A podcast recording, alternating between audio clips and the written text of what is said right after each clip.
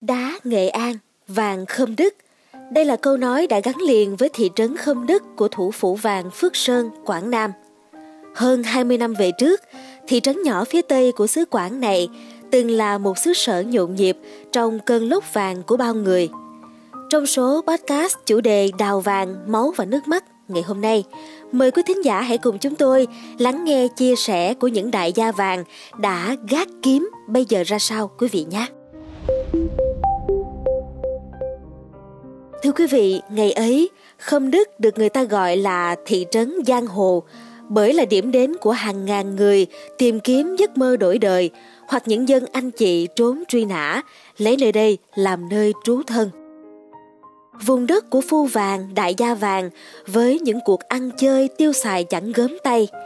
Đã từng có một thời tiệm vàng ở Khâm Đức còn nhiều hơn tiệm cắt tóc, tiệm thuốc Tây. Rất khó khăn chúng tôi mới tìm gặp được những đại gia vàng đã gác kiếm, chia sẻ về quá khứ một thuở ở Khâm Đức. Ông ba nói đầy vẻ chiêm nghiệm rằng chuyện qua lâu lắc, mấy chục năm rồi, đôi lúc nhớ lại cũng chỉ như nhớ một chút gia vị của cuộc đời.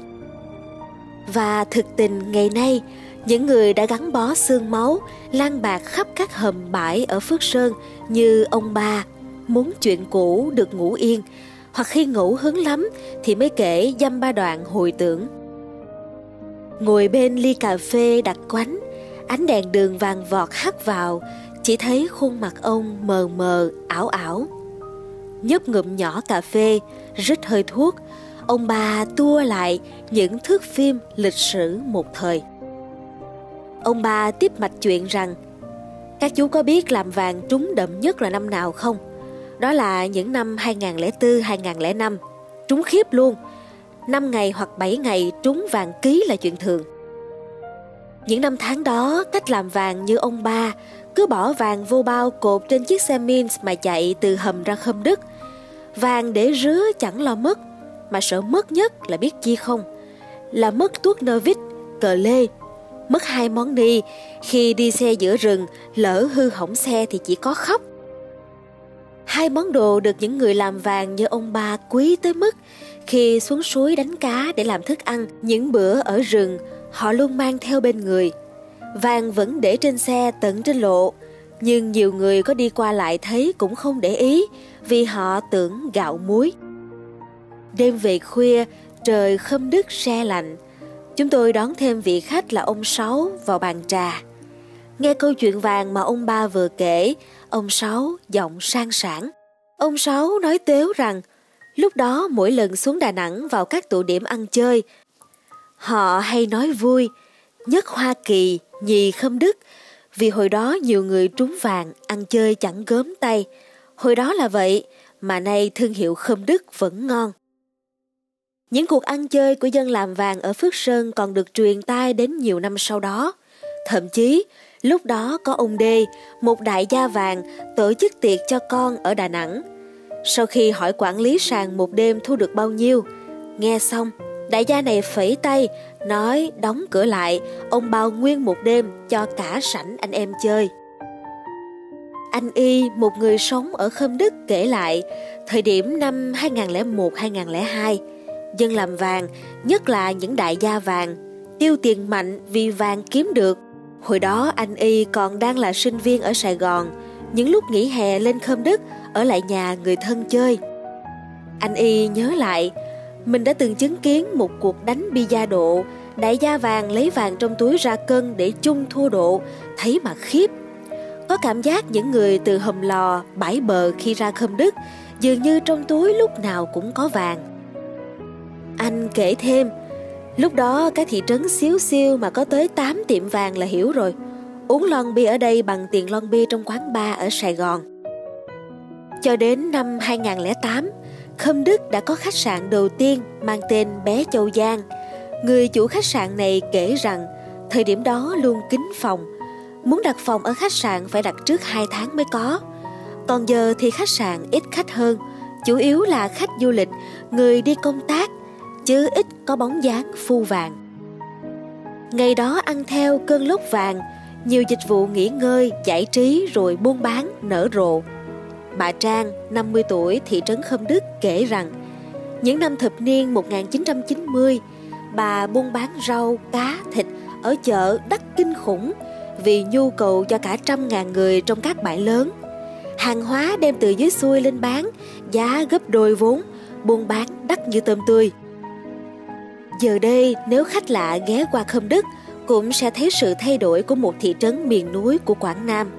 Ngay trên con đường Hồ Chí Minh băng ngang thị trấn này, những siêu thị điện máy, khách sạn, nhà hàng đã mọc lên bên đường. Đi vào các khu dân cư, đường nhựa thênh thang, cây xanh được trồng khá bài bản. Chừng 2 đến 3 năm trước, một nhóm các doanh nghiệp ở Đà Nẵng đã cùng kéo nhau lên Khâm Đức để phát triển một dự án đô thị thương mại phố chợ Khâm Đức. Tới hôm chúng tôi có mặt tại đây, cả khu chợ mới Khâm Đức đã hoạt động sầm uất.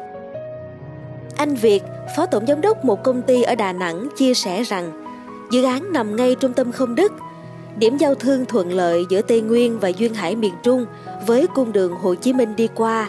Với vị trí vàng như vậy nên chúng tôi đã cùng nhau tham gia phát triển dự án phố chợ tại đây. Chúng tôi tìm đến một ngôi nhà nhỏ nằm ven đường Hồ Chí Minh, là nhà của ông Hồ Văn Điều, nguyên bí thư huyện ủy Phước Sơn. Ở cái tuổi ngoài 80, sinh ra và lớn lên tại mảnh đất này, ông Điều chứng kiến gần như đầy đủ những giai đoạn lịch sử của vùng đất. Nhìn xa xăm về hướng núi, ông kể những ngày sau giải phóng, huyện đã làm một cuộc cách mạng định canh định cư, đưa dân từ các xã từ vùng cao về ở Khâm Đức. Đường xá xa xôi, có xã phải cổng gùi đi hai ba ngày mới đến nơi. Những năm tháng ấy, người dân Khâm Đức chủ yếu là làm ruộng, nương rẫy. Khoảng những năm 1990 mới bắt đầu xuất hiện làm vàng. Ban đầu, họ đi đải vàng xa khoáng và phát hiện ra mỏ ở suối nước xa, xã Phước Đức. Cũng theo ông, lúc đó người bản địa chưa có kinh nghiệm làm vàng và chỉ có một số ít tham gia, còn chủ yếu là người đồng bằng và địa phương khác đến khai thác. Người dân chỉ tọ mọ được thêm lon gạo thôi.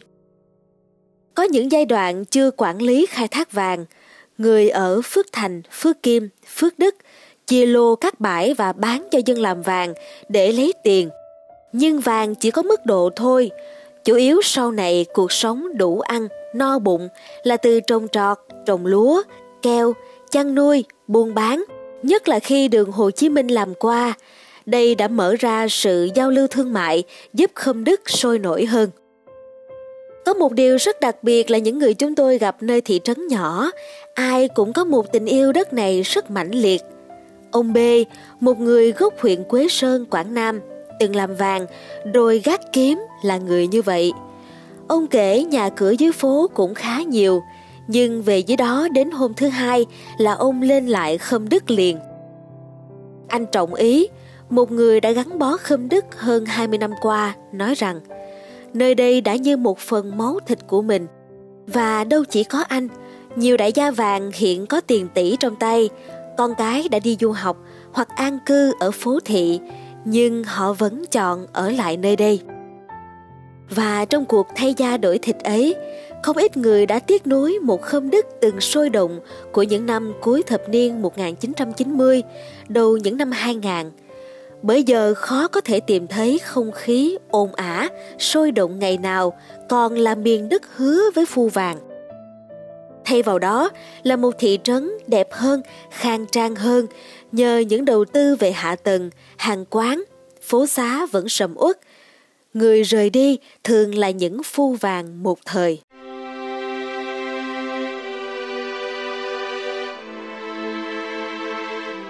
Thưa quý vị, chuyên mục Đất và Người với chủ đề Đào vàng, máu và nước mắt của podcast Báo Tuổi Trẻ đến đây xin phép được tạm dừng.